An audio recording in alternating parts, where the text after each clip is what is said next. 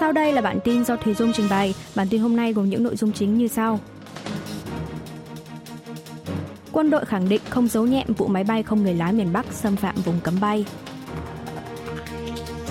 Mỹ khẳng định sở hữu năng lực tình báo trong việc thăm dò động thái của máy bay không người lái miền Bắc. Người nhập cảnh từ Hồng Kông và Macau vào Hàn Quốc phải xét nghiệm COVID-19 trước khi lên máy bay.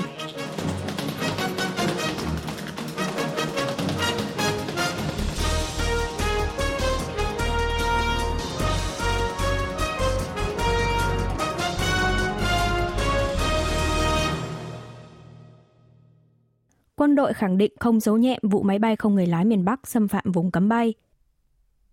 Một quan chức Bộ Quốc phòng Hàn Quốc trong buổi gặp gỡ với báo giới ngày 6 tháng 1 đã giải thích về quá trình phân tích và đối phó của quân đội sau vụ máy bay không người lái drone của Bắc Triều Tiên xâm phạm không phận Hàn Quốc vào ngày 26 tháng 12 vừa qua –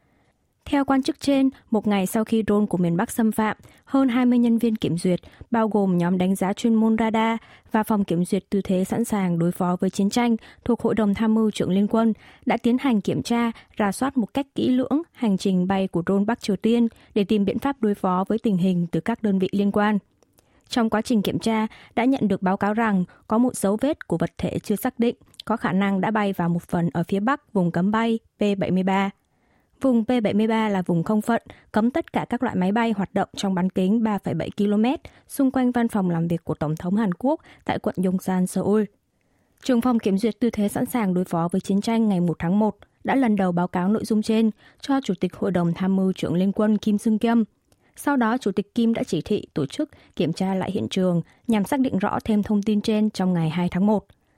Tổng hợp thêm cả kết quả kiểm tra lại, Hội đồng Tham mưu trưởng Liên quân sau đó đã đưa ra kết luận cuối cùng vào ngày 3 tháng 1 và báo cáo sự việc lên cho Bộ trưởng Quốc phòng Y Trong Sấp và Tổng thống Yoon suk yeol vào ngày 4 tháng 1. Quan chức Bộ Quốc phòng cho biết quân đội đã không thể nhận diện được dấu vết bay chưa xác định vào một phần khu vực phía Bắc, vùng cấm bay, cho tới ngày 1 tháng 1. Phát biểu này được cho là nhằm bác bỏ một số thông tin sai lệch từ phía phe đối lập rằng quân đội cố tình giấu nhẹm thông tin máy bay không người lái xâm phạm vùng cấm bay được đưa ra từ trước ngày 1 tháng 1. Mặt khác, quân đội vẫn giữ nguyên lập trường về việc không có khả năng máy bay không người lái của miền Bắc đã ghi lại hình ảnh văn phòng tổng thống. Chính giới mâu thuẫn gay gắt về trách nhiệm trong vụ máy bay không người lái miền Bắc xâm phạm vùng cấm bay. Đảng cầm quyền sức mạnh quốc dân cho rằng việc phe cầm quyền chỉ trích chính phủ đương nhiệm không có năng lực trong vấn đề quản lý an ninh là đang tự nhổ nước bọt vào mặt mình. Khi mà chính quyền cựu Tổng thống Moon Jae-in đã không hề hay biết rằng máy bay không người lái của miền Bắc đã có tới 37 ngày quần thảo xâm phạm không phận Hàn Quốc vào tháng 6 năm 2017. Thêm vào đó, đảng cầm quyền đã trực tiếp lên án nghị sĩ Kim Byung-chu của đảng Dân Chủ đồng hành người đã lần đầu đề cập tới khả năng máy bay không người lái của miền Bắc xâm phạm vùng cấm bay, trong khi quân đội chỉ mới đưa ra kết luận cuối cùng về hành tung của máy bay miền Bắc vào ngày 3 tháng 1. Đặc biệt, nghị sĩ Shin Won-sik, vốn xuất thân là tướng ba sao, thuộc đảng Sức mạnh Quốc dân còn đưa ra khả năng liệu rằng đảng đối lập Dân chủ đồng hành đang tự thú về việc đảng này trao đổi thông đồng với Bắc Triều Tiên. Đáp lại, nghị sĩ Kim Byung-chu khẳng định việc xác định máy bay không người lái của miền Bắc xâm phạm vùng cấm bay là có thể thực hiện được chỉ trong vòng 30 phút. Việc phe cầm quyền quy kết cho đảng đối lập thông đồng với miền Bắc là điều hết sức vô lý. Đảng Dân Chủ đồng hành cho rằng đảng cầm quyền đang vừa ăn cắp vừa la làng, răng một cái bẫy hèn hạ đã lỗi thời, lên tiếng chỉ trích những người thiếu trách nhiệm, gây ra lỗ hổng chí mạng trong đảm bảo an ninh quốc gia. Đặc biệt, Chủ tịch Đảng Dân Chủ đồng hành Lee Jae-myung chỉ trích Tổng thống Yoon suk yeol đã gây chia rẽ lòng dân trong vụ việc về vấn đề an ninh lần này, hối thúc nội các và văn phòng Tổng thống cải tổ toàn diện. Mỹ khẳng định sở hữu năng lực tình báo trong việc thăm dò động thái của máy bay không người lái miền Bắc. Người phát ngôn Bộ Quốc phòng Mỹ Patrick Ryder trong buổi họp báo ngày 5 tháng 1 giờ địa phương đã tái khẳng định lập trường đang phối hợp chặt chẽ với chính phủ Hàn Quốc trong vấn đề máy bay không người lái của Bắc Triều Tiên xâm phạm không phận Hàn Quốc. Ông Ryder nhấn mạnh Mỹ vẫn luôn giữ cam kết về việc hợp tác chặt chẽ với đồng minh Hàn Quốc, Nhật Bản và các đối tác khác trong khu vực về việc đảm bảo ổn định, an ninh khu vực trước mối đe dọa của miền Bắc. Một khi các mối đe dọa này vẫn còn tồn tại, thì Washington vẫn sẽ tiếp tục phối hợp với Bộ Quốc phòng và chính phủ Seoul. Bên cạnh đó, người phát ngôn Lầu Năm Góc một mặt khẳng định không thể tiết lộ các thông tin cụ thể về việc Mỹ có thăm dò được động thái khiêu khích của máy bay không người lái miền Bắc thời điểm đó hay không. Mặt khác, khẳng định Washington đang sở hữu năng lực tình báo về tổng thể trong khu vực. Bên cạnh đó, người phát ngôn Reuters cho biết Mỹ vẫn tiếp tục lo ngại về những phát ngôn của Chủ tịch Ủy ban Quốc vụ miền Bắc Kim Jong-un về việc gia tăng số lượng đầu đạn hạt nhân sở hữu theo cấp số nhân. Ông Reuters cho rằng những lời lẽ và hành động này đang khiến cho tình hình khu vực bất ổn. Ông nhấn mạnh trọng tâm của Washington là tiếp tục hợp tác chặt chẽ với các đồng minh trong khu vực như Hàn Quốc nhằm đảm bảo một Ấn Độ-Thái Bình Dương ổn định, an toàn, tự do và mở cửa người phát ngôn Ryder cũng đề cập đến việc chính phủ Mỹ vẫn luôn mở cánh cửa đối thoại với Bắc Triều Tiên, song miền Bắc hiện vẫn không lựa chọn con đường đối thoại. Người nhập cảnh từ Hồng Kông và Macau vào Hàn Quốc phải xét nghiệm COVID-19 trước khi lên máy bay. Ủy ban Phòng chống tai nạn và Quản lý an toàn Trung ương Hàn Quốc thông báo, bắt đầu từ ngày 7 tháng 1, tất cả những hành khách lên chuyến bay từ Hồng Kông và Macau đến Hàn Quốc thì trước khi lên máy bay phải xét nghiệm COVID-19 rồi cập nhật giấy xác nhận âm tính lên hệ thống điền trước thông tin kiểm dịch QCOD. Như vậy, những người nhập cảnh từ Hồng Kông và Macau bắt buộc phải tiến hành xét nghiệm kháng nguyên nhanh loại dùng cho chuyên gia trong vòng 24 tiếng hoặc xét nghiệm theo hình thức khuếch đại gen PCR trong vòng 48 tiếng trước khi khởi hành. Tuy nhiên, những đối tượng này sẽ không phải xét nghiệm PCR sau khi nhập cảnh. Trước đó, bắt đầu từ ngày 5 tháng 1, quy định trên đã được áp dụng cho những hành khách lên máy bay xuất phát từ Trung Quốc sang Hàn Quốc nhằm ngăn chặn trước sự du nhập của những ca dương tính. Cơ quan phòng dịch trong buổi họp báo thường kỳ ngày 4 tháng 1 cho biết, do Trung Quốc đã dừng công bố số liệu thống kê về tình hình số ca nhiễm COVID-19, nên Hàn Quốc đang siết chặt các biện pháp phòng dịch nghiêm ngặt hơn với người nhập cảnh từ Trung Quốc so với Hồng Kông và Macau chính phủ sẽ tiếp tục cân nhắc xem có cần thiết phải áp dụng biện pháp phòng dịch thêm với Hồng Kông và Macau hay không. Tính đến 0 giờ ngày 6 tháng 1, đã có 268 người nước ngoài cư trú ngắn hạn trong số 1.247 người nhập cảnh từ Trung Quốc đã làm xét nghiệm PCR,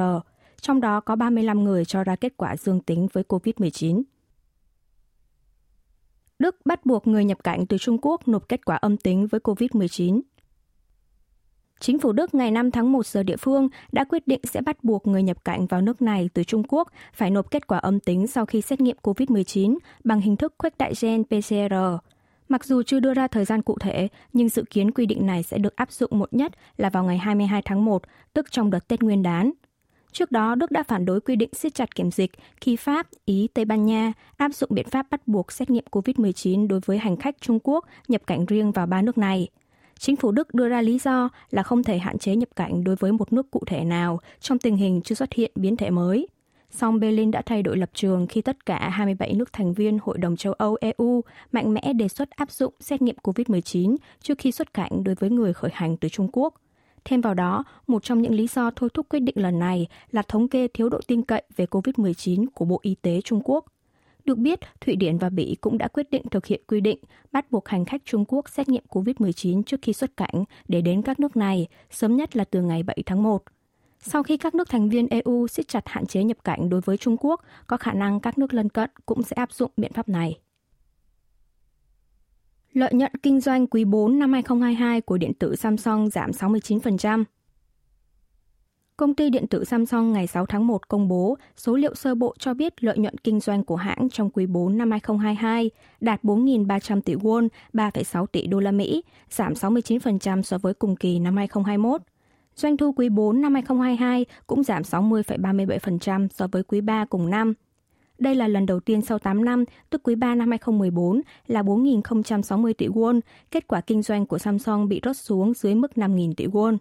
Trong khi đó, doanh thu của hãng trong quý 4 năm 2022 là 70.000 tỷ won, 55,3 tỷ đô la Mỹ, giảm 8,58% so với cùng kỳ năm 2021. Điện tử Samsung phân tích tình hình kinh tế đình trệ đã khiến thị trường đối ngoại không được ổn định trong thời gian dài. Nhu cầu chip nhớ memory cũng dẫm chân tại chỗ, khiến việc mua bán điện thoại thông minh cũng gặp khó khăn. Ngoài ra, lợi nhuận ngành đồ điện gia dụng đi xuống là hệ quả của nhu cầu thị trường giảm và gánh nặng giá sản xuất tăng. Tuy nhiên, doanh thu của Samsung cả năm 2022 đạt 301.770 tỷ won, 238,57 tỷ đô la Mỹ, tăng 7,93% so với một năm trước đó, đạt mức cao nhất từ trước đến nay và lần đầu vượt ngưỡng mốc 300.000 tỷ won, 236 tỷ đô la Mỹ. Lý do là nhờ lĩnh vực chip bán dẫn khởi sắc trong nửa đầu năm 2022. Ngược lại, lợi nhuận kinh doanh cả năm 2022 của công ty là 43.300 tỷ won, 34,22 tỷ đô la Mỹ, giảm 16% so với năm 2021. Khai mạc triển lãm hàng điện tử tiêu dùng 2023 Triển lãm hàng điện tử tiêu dùng CES, triển lãm về điện tử gia dụng và công nghệ thông tin IT lớn nhất thế giới, sẽ được tổ chức tại Trung tâm Hội nghị Las Vegas, Mỹ trong vòng 4 ngày từ ngày 5 tháng 1 giờ địa phương. Triển lãm hàng điện tử tiêu dùng năm nay có sự tham gia của 3.100 doanh nghiệp đến từ 174 quốc gia và vùng lãnh thổ trên thế giới, giới thiệu những sản phẩm đổi mới và công nghệ mới trong một không gian rộng 186.000 m2. Các doanh nghiệp không tham gia sự kiện CES năm ngoái như gã khổng lồ Google và hãng ô tô General Motors cũng đã chuẩn bị những gian hàng với quy mô lớn. Số khách đến xem triển lãm năm nay ước tính sẽ đạt mức cao nhất là 100.000 người. Có tổng cộng 550 doanh nghiệp Hàn Quốc tham gia CES 2023, như hãng điện tử Samsung, SK và LG, tập đoàn công nghiệp nặng Hyundai, quy mô số doanh nghiệp tham gia nhiều thứ hai sau Mỹ. Điện tử Samsung đã lập không gian triển lãm với quy mô 3.368 m2, rộng nhất trong số các doanh nghiệp tham gia triển lãm tại trung tâm hội nghị Las Vegas. Điện tử LG cũng lập gian triển lãm rộng 2.044 m2 với chủ đề là Life Good, tức mang lại cuộc sống hạnh phúc cho khách hàng. Hãng SK cũng có không gian triển lãm chung với chủ đề hành động cần thiết để thực hiện lộ trình giảm carbon. Tập đoàn công nghiệp nặng Hyundai đề ra tầm nhìn sự chuyển đổi của đại dương tại gian triển lãm rộng hơn 590 m2. Tuy nhiên, CES năm nay chỉ có 480 doanh nghiệp Trung Quốc tham gia, trong khi số lượng doanh nghiệp tham gia đến từ nước này trước dịch COVID-19 chiếm tới hơn 1 phần 3. Các hãng điện tử của Trung Quốc như Huawei, Oppo cũng không tham gia CES 2023. Chính phủ Seoul đẩy nhanh cấp visa cho lao động người nước ngoài ở ngành đóng tàu.